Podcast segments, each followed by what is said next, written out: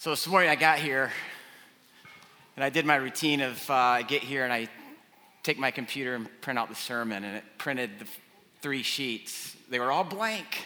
I'm like, what's going on? I printed it again, blank. That was only five minutes before I stood up. So now I'm coming up here this time and thinking, I'm, I'm not quite where I was for service. Um, I'm getting a little twitchy thinking about it though. but we're coming to the end of John's gospel today. I don't know how, how you feel about that, but uh, I, I know personally, I will forever associate the season that we have been through as a church with COVID and, and all the challenges of this last year or so.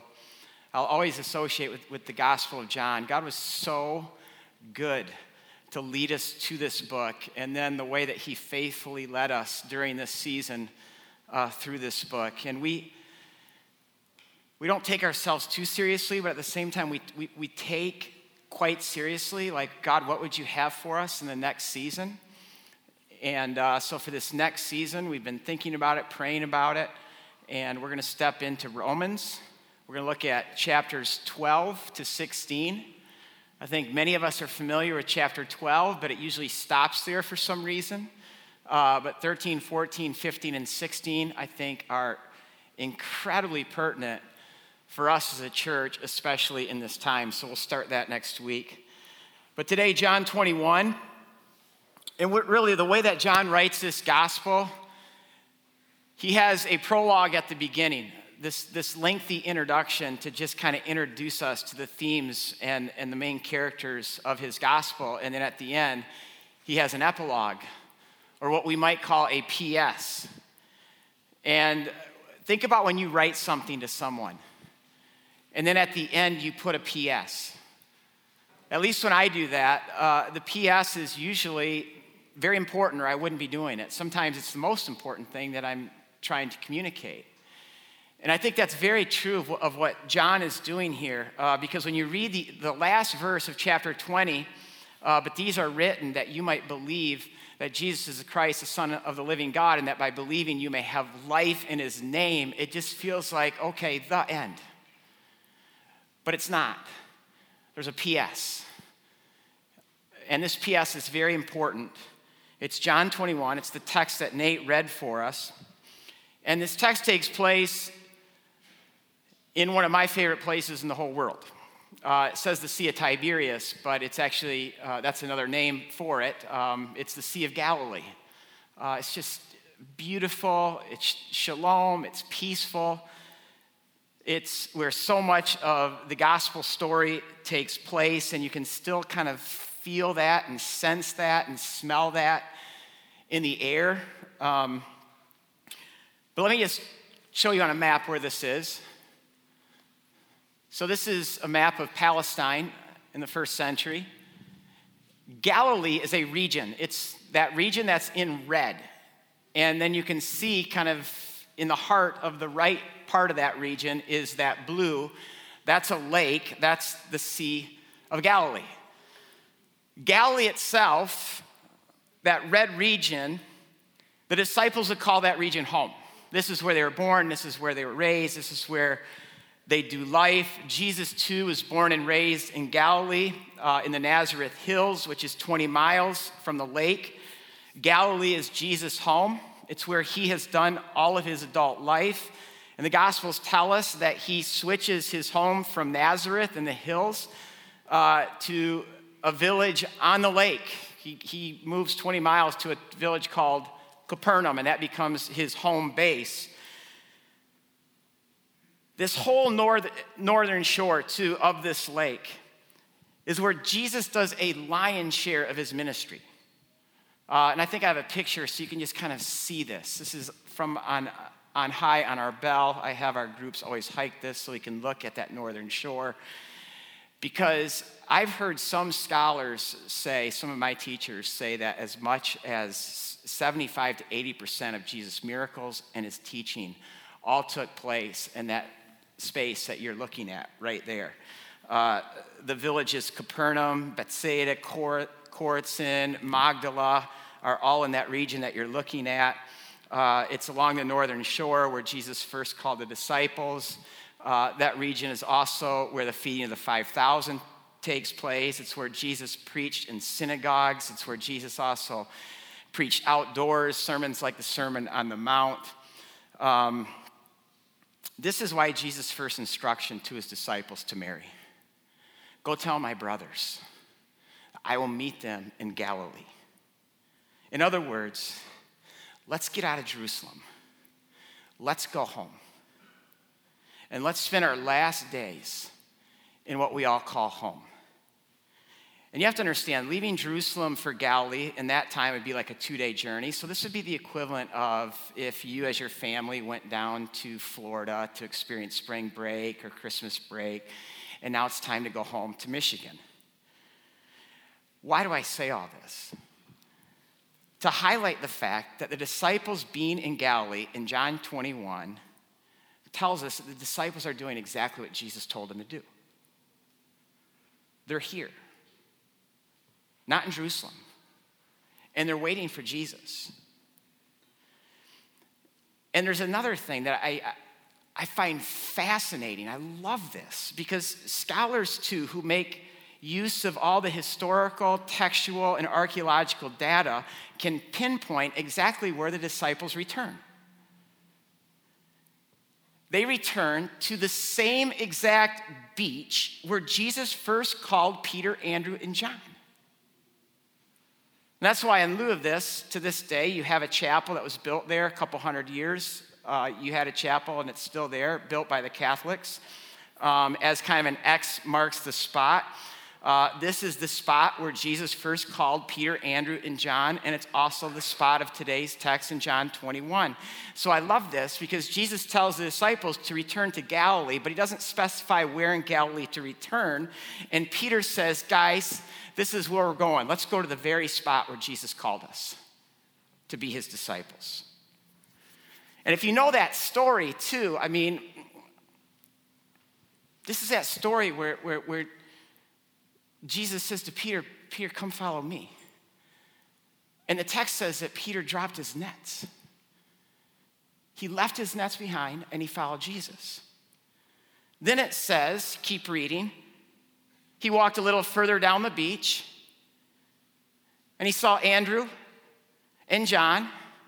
Said the same thing to them come follow me. They did the same thing.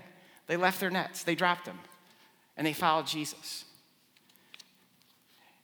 And see, what the Bible wants us to see is this imagery of dropping the nets because this is discipleship language. It's the essence of what a disciple is. A disciple is someone who drops their nets because those nets represent their life. It's, it's where they find their satisfaction, their security, their meaning, their identity, all those things. And think about it. There are all kinds of things that we right now can turn to for life and satisfaction, security, meaning, for identity, and whatever those things are, those are our nets. And a disciple is someone who drops their nets and leaves them behind so they can follow Christ. They can set their heart fully on Him, where Christ now becomes their life. Christ now is the source of their joy and their satisfaction. satisfaction. Christ is, is, is where their whole identity is derived from. It's derived from Christ and living for Christ, living for His kingdom, living out His kingdom in the world for the sake of the world. That's a disciple. Have you dropped your nets? I mean, what have you laid down? What have you left behind? Who or what right now do you live for?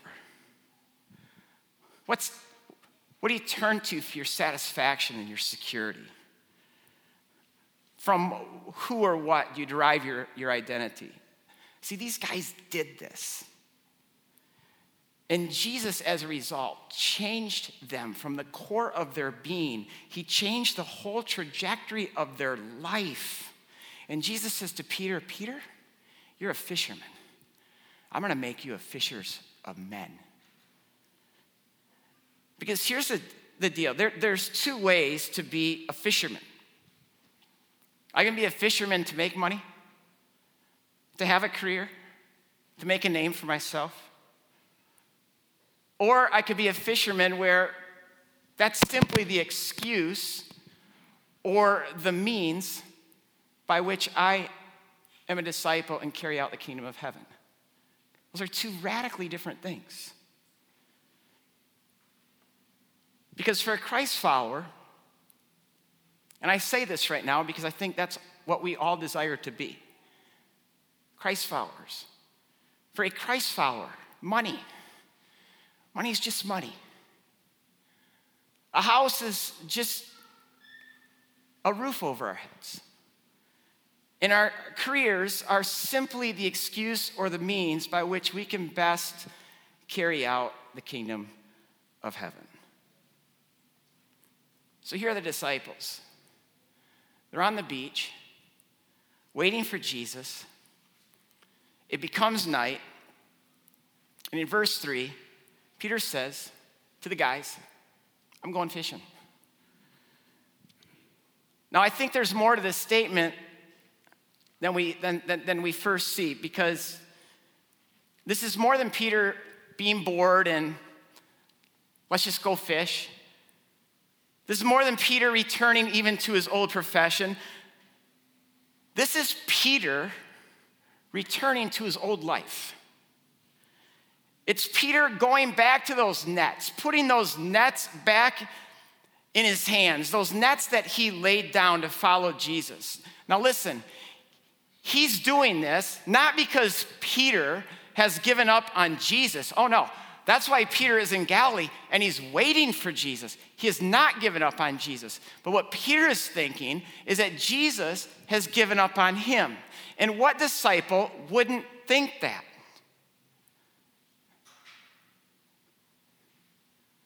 No disciple could do what Peter did. What Peter did would disqualify any disciple. It would get them cut from the team. Because not only did Peter disown Jesus, as bad as that was, think about this. For six hours, as Jesus hung on that cross, Peter's a no show. He's hiding, protecting himself at a time when Jesus most needed his friends.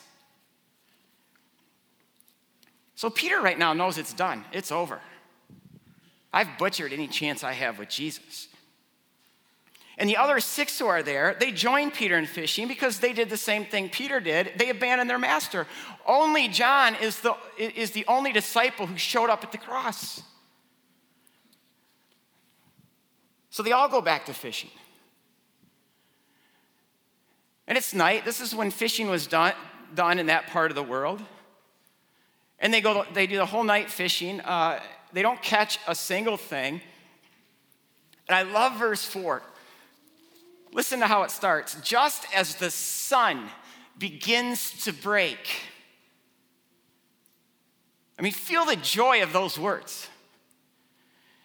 Because as that sun now peaks over the hills, the light of the world is standing on the beach, and his light is about to shine into their darkness. But Jesus is still a stranger to them, and he yells out to them, Friends! But this is not the normal word for friend. The normal word for friend is the Greek word philo. This is a very unique form of friend. It literally means dear children. It's part of the slang of that culture. It is the most intimate way the most intimate friends would address each other. You'd never say this to a stranger. If you said, said this to a stranger, they would just think you're, you're weird. Um, but but, but, but, but if in your, your closest friendships, this is how you would address someone, my children. It was a, it was, it was a term of affection and deep love. Dear children, do you have any fish? And they yell back, No. And Jesus tells him something that I think would be very insulting because they've been fishing all night. Try the other side of the boat. oh, like they didn't try that 20 times in the last four hours. But this text, as we read, says they did it and they get such a haul of fish. In fact, verse 53 gives us these strange details 153 large fish. Why does John put this detail in his gospel? I'll tell you why. Because John 21 is here as a PS, as an epilogue for disciples of Jesus to paint a picture of what the church is to be in the world, for the world. So, already about a couple hundred years after Jesus, uh, the church father Augustine, commenting on this text, wrote that the Greek Academy at that time determined that there were 153 species of, species of fish. Do you see the picture? Or how about this? If, if you asked a schooled rabbi, even, even today, but this, this would go all the way back uh, well before the time of Jesus, if you would ask them, um, is, does, does the number 153 show up in your text, their text being the Old Testament, they would take you to Ezekiel 47. Because here's something that, that the Jewish rabbis do they, they, they play around with numbers a lot more than we as Christians do in their interpretations. And part of the reason for this is because their alphabet also serves as their numerals. So the first letter of their alphabet is Aleph. The second uh, letter of their alphabet is Bet. That's where we get the word, the term alphabet, Aleph, Bet. Um, Aleph is their number one, Bet is their number two, and so on. And so as their eyes look at every Hebrew word, they're also seeing numbers, numerical values. They can't help it. So, in the book of Ezekiel,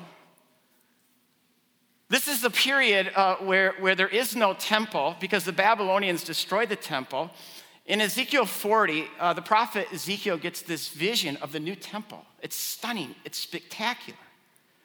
Then in Ezekiel 43, he describes the Shekinah glory of God entering that temple and filling that temple.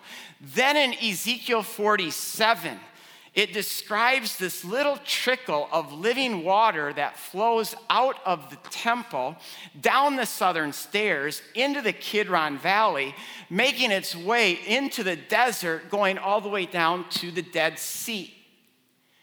This trickle of water, as it goes, becomes a stream. And by the time it hits the desert, it is this mighty river. And wherever it goes, Think about it the desert. The Bible says the desert is going to bloom. What, what, what Ezekiel sees, wherever this thing flows, the desert turns into something like a garden. Green, flowers, trees on both sides of the river. And then it makes its way all the way down to the Dead Sea. And listen how the prophet Ezekiel puts this. Uh, verses 8 to 10 of Ezekiel 47 this water flows, this living water flows toward the eastern region and get, makes its way down into the desert where it enters into the Dead Sea. It's called the Dead Sea because nothing lives in it. It's 10 times more salty, maybe 100 times more salty than the ocean. That's why people float when they go into it. And he said to me, this river flows all the way into the eastern region, goes down into the desert, where it enters into the Dead Sea. When it empties into that sea, the salty waters there become fresh. Swarms of living creatures will live wherever the river flows. There will be large numbers of fish because this water flows there and makes the salt water fresh. So, where the living water flows, everything will live. And listen to this verse fishermen will stand along the shore from Engedi to Eneglaim, casting their nets. Engedi to Eneglaim is the number 153 to the Hebrew eye. And then it says, the fish will be of many kinds, like the fish of the Mediterranean Sea.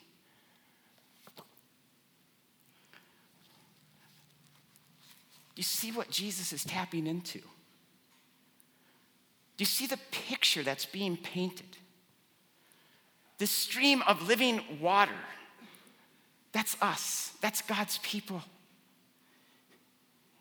And we are to flow in the most barren, desert like places of our world, turning those deserts into beautiful, flourishing gardens, turning even something as dead as the Dead Sea back to life into Mayim Chayim, living water.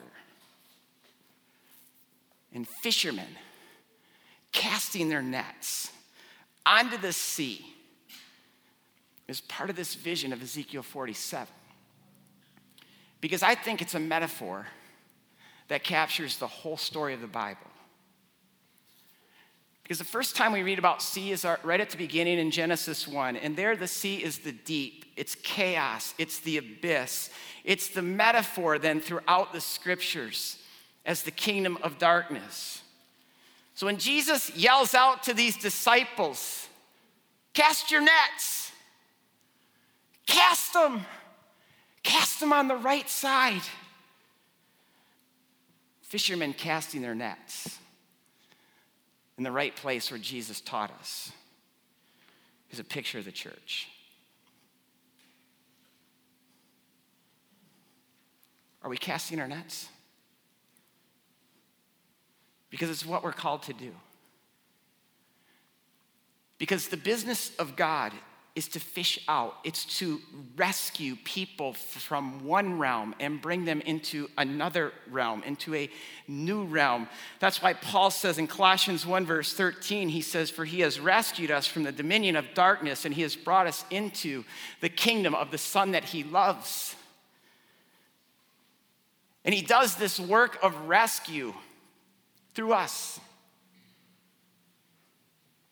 of taking people out of one realm, the kingdom of darkness, and, and bringing them into the boat, into the kingdom of the Son that He loves. Now, when we think kingdom of the Son, kingdom of Christ, I think our minds automatically go to heaven. And of course, that is future. But what Jesus is also talking about something for right now. For what the church is to be, what we're called to be and to do right now. Think boat.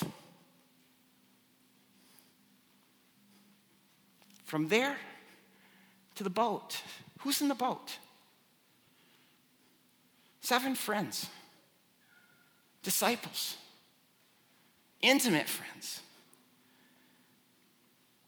That's what we're brought into. We're brought out of that and we're brought into the boat. Think about what Jesus calls them. He calls them the most affectionate term you can use for friends. That's to say the church is not often what we've made it. It is not an institution, it is a community of friends. That's what we are.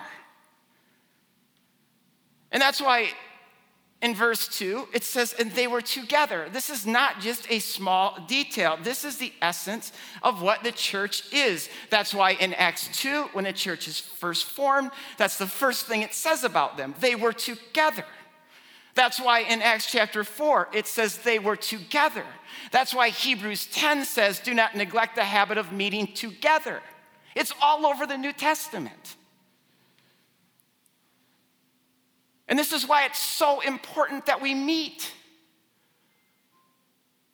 that we gather. And I'm already getting hate mail for what I said in the first service for this. It's okay. If we just have 12, it's okay. Jesus changed the world with 12. But when you look at those seven guys in the boat, friends, intimate friends, disciples. We have to recapture this. If we're gonna change the world, we need to become true friends. And then think about what our friendship is based upon. Is it based upon ethnicity, race? Nope. Is it based upon social economic status? No. Is it based upon our education? Is it based upon our tribe? Is it based upon our politic? Is it based upon where a person lives? No, that's the way the world does friendship. But 2 Corinthians 5 16 to 17 says, From now on, we regard no one from a worldly point of view. We don't look at people anymore with a worldly lens because it says of what it says there next. Therefore, if anyone is in Christ, he or she is a new creation. The old has gone, the new has come. That's what we are. We are a community that sees everyone, starting with ourselves, through the lens of Christ crucified. Because it's only the cross that has the ability to kill all of our old paradigms of how we look at people, how we view people, how, how we put price tags on people. And it's, it's only the cross that has the power to create this new community, this new humanity of true friends. And see what John wants us to see, that's why there's all these wonderful details, not just those 153 fish, but that the net that brought them in, it wasn't torn. And the word in Greek for torn is the word schism. It's the same word that Paul uses when he's writing to the church in Corinth that's all divided over all these all these because of all the worldliness that's in the in the church and they're looking at each other through through worldly lenses. Paul says there is to be no schism, no division among you. Do you see the picture? 153 fish, fish of every kind, and no schism. People from every tribe, nation, culture, and race packed into that boat, no division. And don't just look at who's in the boat, but look at what they're doing. They're fishing. And where are they fishing? Where? They're out on the face of the deep. They're in chaos. They're fishing the abyss. Which is why this, this living to, to stay safe and to take care of me couldn't be more opposite for Jesus' vision for the church. And if you and I stay there too long, we're in danger of the kingdom of heaven passing us by.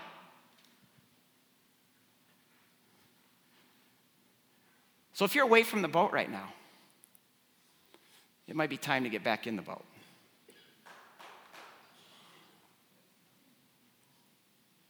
It takes a ton of faith to be a disciple in the boat on the face of the deep. Not running from chaos, but moving towards it, moving into it. And according to the Bible, the opposite of faith is not doubt. God is gentle with our doubts because true faith will always involve measures of doubt. It does. This is what Dan preached on last week. But from cover to cover of this book, the opposite of faith is fear. It's fear. We as Christians don't have the luxury to operate by fear. Because when we operate by fear, we're not having faith. And again, I know because our, our, our world is so driven by feelings, you guys are thinking in terms of your feelings, but, but, but God is not thinking about feelings when He's talking about faith because faith, according to God, isn't feelings. It's not your feelings, it's your walk. And therefore, fear, it doesn't matter if you have feelings of fear, but what's your, what's your walk? That's faith. And this is why in Revelation 21, verse 8, when it describes those who are going to perish, the first description, those who are afraid, the fearful. See, God puts up with a lot of things, but He does not put up with our fear. In church, this is not a time for us to live out fear. Now, Peter, because Peter is a big part of this text, and I'm not trying to go around Peter. Peter is here to show us what needs to happen in us for us to move from being fishermen to fishers of men. I think the moment that that stranger yells out, Dear children, I think Peter's starting to wonder could it be? Then the huge catch of fish. Remember, that's not the first time. In fact, the first time that this huge catch of fish happened is what precipitates Peter's first encounter with Jesus. Again, just like in our, in our John 21, the disciples fished all night, they caught nothing. Jesus shows up early in the morning, he yells out to them, Hey guys, how about you try the other side? And they try the other side, and they have so many fish that they can't even get all the fish in the boat. And that time when Peter got to shore, do you know what he did? Jesus comes walking to Peter, and Peter's just like, Get away from me, get away from me. I'm a sinful man.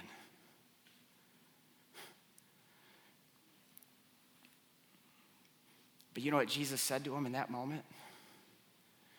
Jesus looked at him and said, Peter, follow me.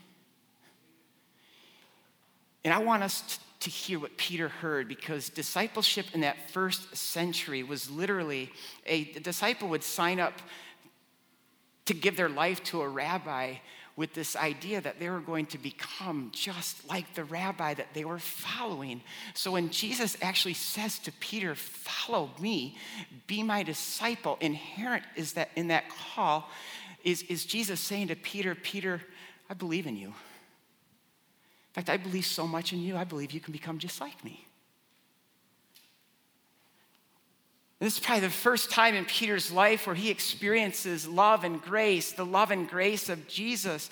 Jesus looking at him as he said, I'm not worthy, get away from me, I'm a sinful man. And Jesus saying, I believe in you, Peter. I believe you can become just like me.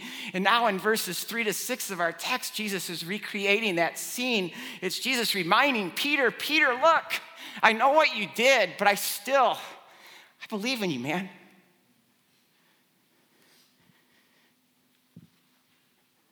That's why this, this, this is one of my all time favorite scenes in the whole Bible. When Peter realizes it's Jesus, instead of this time recoiling and saying, Get away from me, he jumps in the water. I can just see him, his head down, and he is swimming with everything he has. He can't get to Jesus fast enough.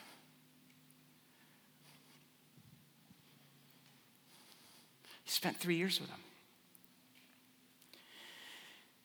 And I want that image of Peter swimming with all his might ingrained upon my mind forever because I want this to be the mark of my life. I want to be someone who swims with all the might that I have towards Jesus. Because Peter now is doing what he did the first time he met Jesus. He's, he's dropping his nets again, he's letting go of them. I mean, this is one of the purest pictures of repentance in the whole Bible. He doesn't have to say it because what repentance is, it's not just something we do with our mouths. It's not just saying, I'm sorry. Repentance is, is recognizing that we've made a mess of our lives or, or we've gone and done something we shouldn't do or we're stuck in something we shouldn't be stuck in. And we we repent, we, we, we turn, and we, with all our might and everything we have, we go back to, the, to Jesus knowing he's like a father on the porch or like the truest friend sitting on the beach, just waiting there with his arms wide open. Repentance is such a gift. I don't care what you've done. I don't care what you've said. I don't care where you are right now. I don't care how much of a mess that you've made of your life or other people's life. Right now, you can repent. And if you do so, there will be a father on the porch, a true friend on the beach with arms wide open to welcome you home. Now, when Peter gets to the beach, Jesus has recreated a second scene. Verse 4 says, very early in the morning. Very early in the morning is when Peter failed Christ, when he disowned him. Jesus even takes it further. In verse 9, he creates a fire. In fact, it's not just a fire, it's a charcoal fire. The only other time charcoal fire is used is in John 18, verse 18, when Peter was watching Jesus being tried and he was gathered around with others around a charcoal fire.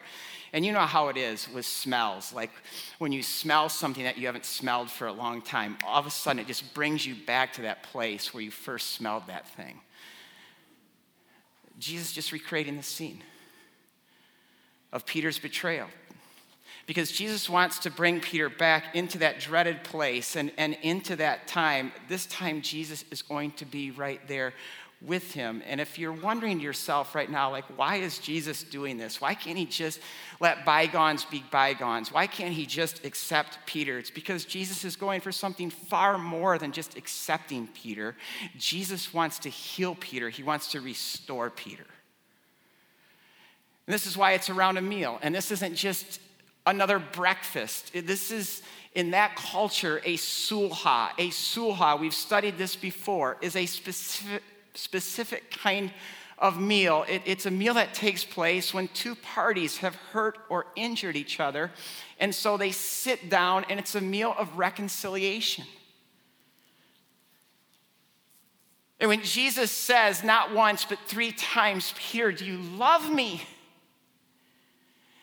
He's also saying to Peter three times, Peter, you hurt me. That hurt.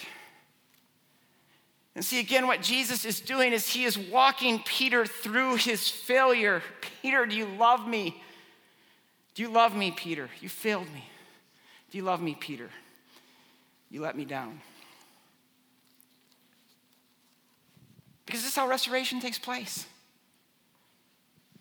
It's not by acting like what Peter did was, was, was no big deal, it was a huge deal. It's not just by Jesus saying, Hey, Peter, I accept you now. It's doing what Jesus does. He literally plunges Peter fully, he immerses him in the full depths of his failure because what he wants Peter to taste is every last drop of it. And again, I know some of us right now are wondering, like, this seems kind of mean. Why would, why would Jesus hurt Peter like this? Listen, Jesus isn't hurting Peter, he's helping Peter, he's healing Peter. And our culture today is so confused about what, what is helping someone and what is hurting someone. We think what is helping actually oftentimes hurts, and what we think actually hurts people, oftentimes the thing that helps and heals them. In this phrase, when Jesus says to Peter, Do you love me more than these? What's the these? I'll tell you that these are not the 153 fish that these are the disciples who are also gathered around that fire at this meal, hearing everything Jesus is saying, because a lot of times restoration like this needs to happen in community. But I think before Peter failed and disowned Jesus, I think in Peter's mind, Peter viewed himself as the best. I'm the best disciple, Jesus. That's why he says what he says that night before he betrayed Jesus Jesus, I love you more than these guys. I'm not going to betray you. Peter, do you love me more than these? Peter can no longer say, I love you more than these. All Peter can say is, I love you, Jesus because Peter is knocked off his high horse. Instead of looking at himself now as the best and how good Peter is, all of that self importance, that pride, that self righteousness, it's been shattered. It's been shattered because of his failure.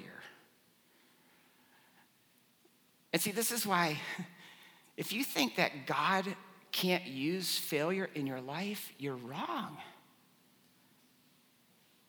And I know why we think that because in any other sphere of life, uh, whether it's a relationship, if you fail, it means rejection. Sometimes it might today mean you're canceled out. If you fail at your job, you might get fired. If you uh, fail in a sport, you're probably going to get cut. Jesus forgives them. And not only does he forgive Peter, but he restores Peter. He gets Peter back on track for why Peter is made.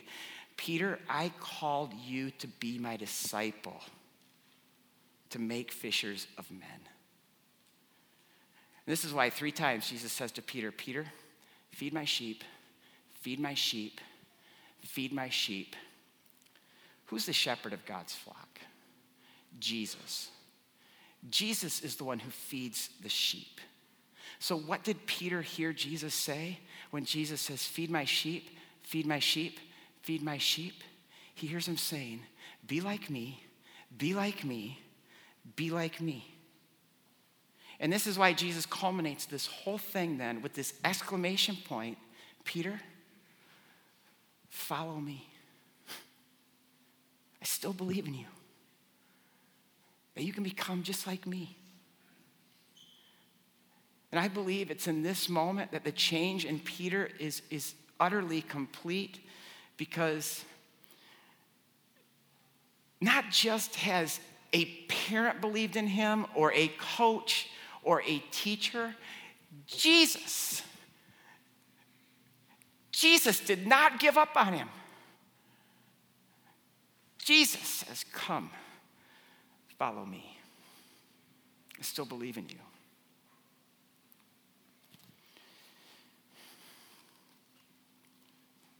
God can work with our failure. I'll push that further. God uses our failure. He uses our failure in the same way that He used it into so many greats in the Bible to make us into Peter's, David's, Moses's, all the greats failed. God used failure. You know what I love in verse 18? Jesus says, Peter, not only do I believe that you're going to become like me in your life, you're going to be like me in your death. You're going to stretch out your hands. And one day, Peter, you're going to die. Tertullian another church father who writes a couple hundred years after Peter's life tells us that when Nero rounded up the Christians, he literally lit them up as human torches in the, in the streets. And there, people would watch, and the, the city would be lit up because these Christians were being burned. When Peter got word of this, you can tell he's different. Instead of what he did the night of Jesus' crucifixion, where he's hiding out, get, locking himself in an upper room, he makes his way to Rome to be with the Christians, to encourage them, to spur them on. Nero arrests him. And when Nero arrests him, he holds games that are free to the public in his favorite arena. In the halftime show, Peter is brought out. The only thing Peter requested, I'm not worthy to die like my Lord. So they crucified him upside down.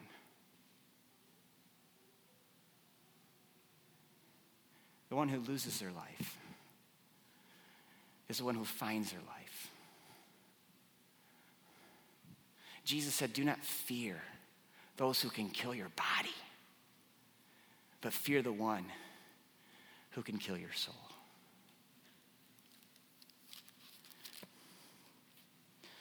This morning, if you didn't get it. This is a sulha.